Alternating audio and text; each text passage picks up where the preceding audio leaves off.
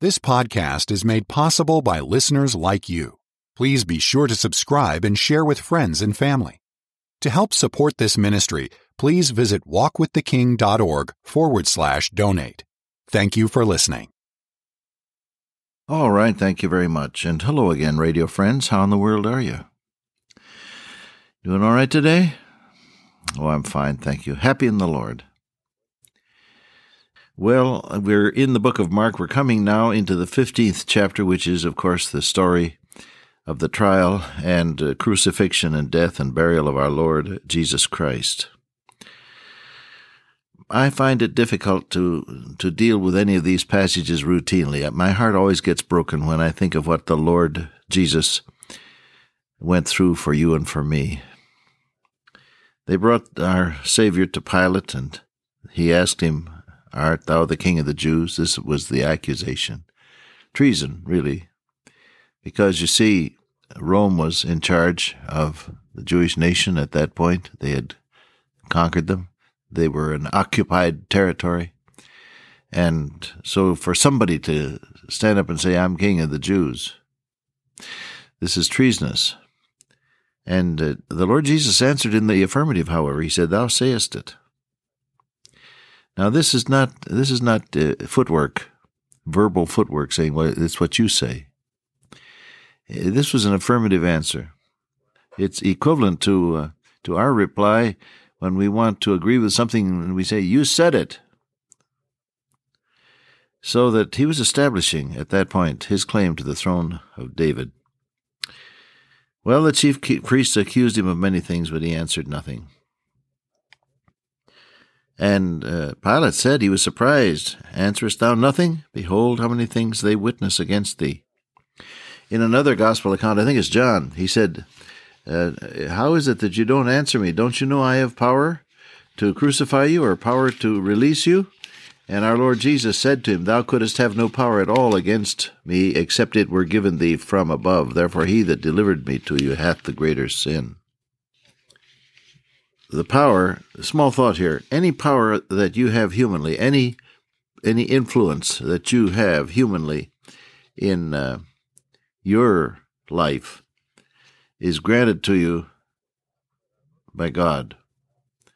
What our Lord Jesus said to Pilate, as recorded in John 19, is true of every one of us in more or less fashion. Thou couldst have no power at all against me, except it were given thee from above.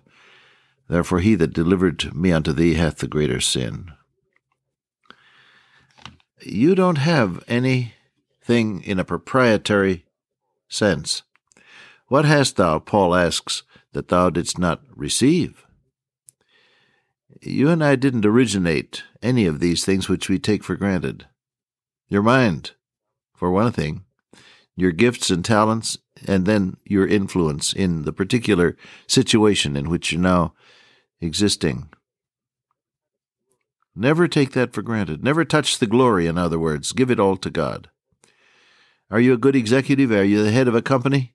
or vice president, as some of you are. I know you. Uh, are you a, a good manager? Are you a good writer? Some of you, dear friends who listen, I know are very competent journalists. Are you a fine professional in uh, the medical field or the legal field or the teaching field, as the case may be? Well, use what God has given you, use it to the very best advantage which does include influence and power and what the world calls clout. You're not required to be a shrinking violet. You're not required to put yourself down and, and downgrade yourself simply because you're a Christian. You can know who and what you are, but give God the glory. You get the idea there? It's a very important little thought. I wanted to drop it into your mind so that you you start using it as a as a part of your lifestyle. Use the abilities and the influence and the power and the clout that God may have given you, where, whatever the arena of uh, life may be in which He has placed you. But oh, give Him the glory. He's the one that gave it to you. Use it for His glory. Whatsoever ye do, He said, do it heartily, as for the Lord, and not just for people, knowing that of the Lord ye shall receive the reward of the inheritance, for ye serve the Lord Christ. So Jesus still answered nothing, so that Pilate marveled. Now, of course, there's this story. This is all review. We got through the first uh, 21 verses of Mark 15 the last time we got together. The people asked for Barabbas to be released to them instead of the Lord Jesus Christ. You know, the crowd is always wrong. If you follow the dictum of the crowd, you'll be 99% wrong most of the time. Not this man, but Barabbas. Give us Barabbas. We want a murderer instead of this good man. We want a man who, who led an insurrection and, and committed murder in the process, rather than this man who healed the sick and raised the dead and caused the lame to walk and restored sight to the blind. We want Barabbas. The outcry of the crowd. You want to be like the crowd, buddy? This is particularly hard for teenagers and college age young people to whom it's so important to be like the rest of the gang. You want to go with the world's crowd, do you? They're the ones that choose the murderers rather than the Savior, Barabbas rather than Jesus. The crowd is always wrong. Now, on the other hand, I'll have to say this you can't fool the crowd either. Not for very long. People will not stand to be manipulated for very long. You may get away, as Lincoln said, some of the time, but you can't fool all the people all the time. So, the obverse side of what I just told you is that you cannot manipulate people constantly and get away with it either. I surmise that many of these folk who were yelling, Crucify him, had second thoughts after a while when they began to see the whole scene in perspective. Well, in any case, Pilate, verse 15, willing to content the people, released Barabbas and delivered Jesus when he had scourged him. When he had scourged him. Five words that that contain the essence of physical agony. Scourging? A cat and nine tails with bone or metal at each tip of the lash, and expertly applied the those tips of bone or metal would be drawn right straight through the quivering flesh of the victim. People very frequently died under the scourging.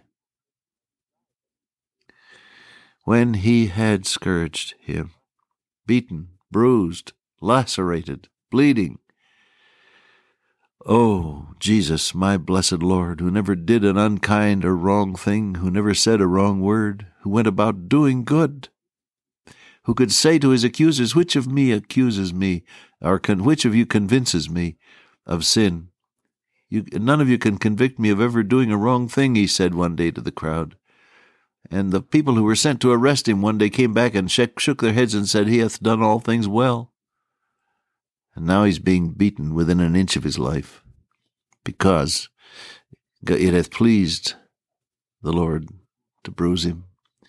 He was wounded for our transgressions. He was bruised for our iniquities. The chastisement of our peace was upon him, and with his stripes, his stripes, yeah, that's what Isaiah is talking about, the scourging. We are healed. Oh, my Lord, what you went through for me.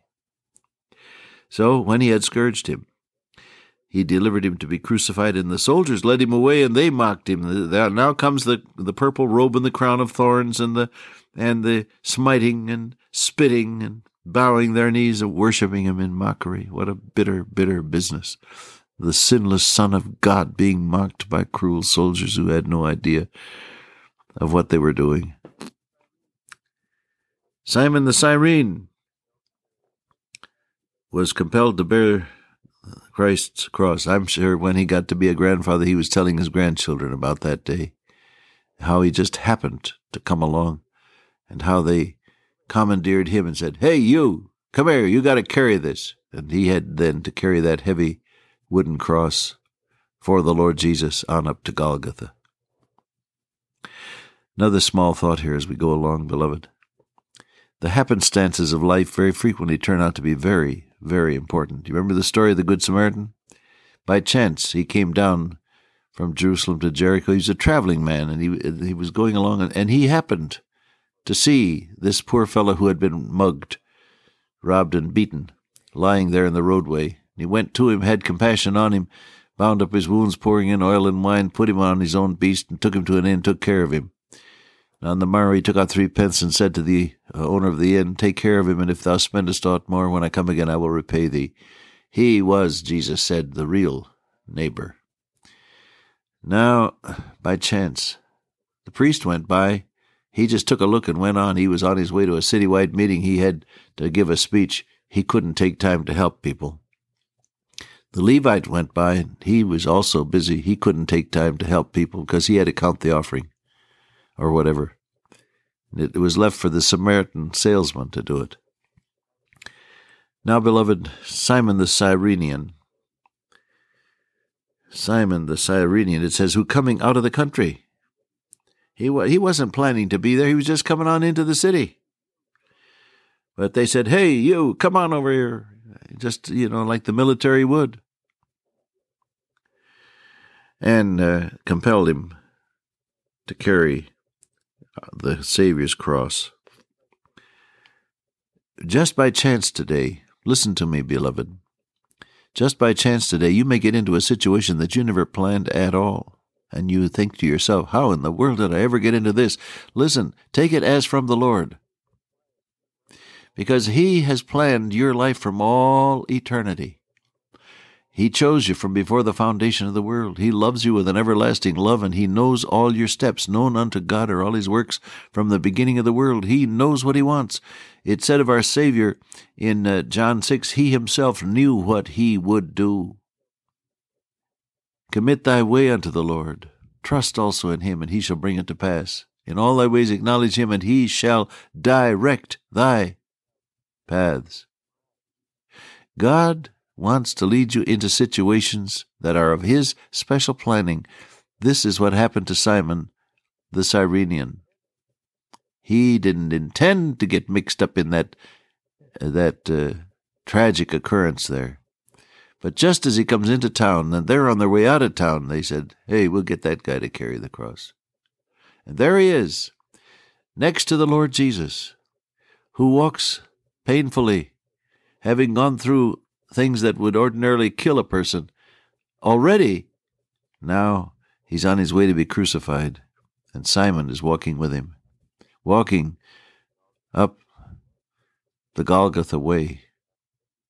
It reminds me then of Philippians 1.29, Unto you it is given on the behalf of Christ not only to believe on him, but also to suffer for his sake. There is a sharing, beloved, of what Christ is feeling as you go on through life, and he puts you in situations like that so you can share with Him.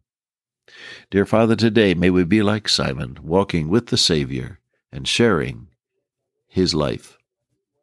Amen. Till I meet you once again by way of radio, walk with the King today and be a blessing.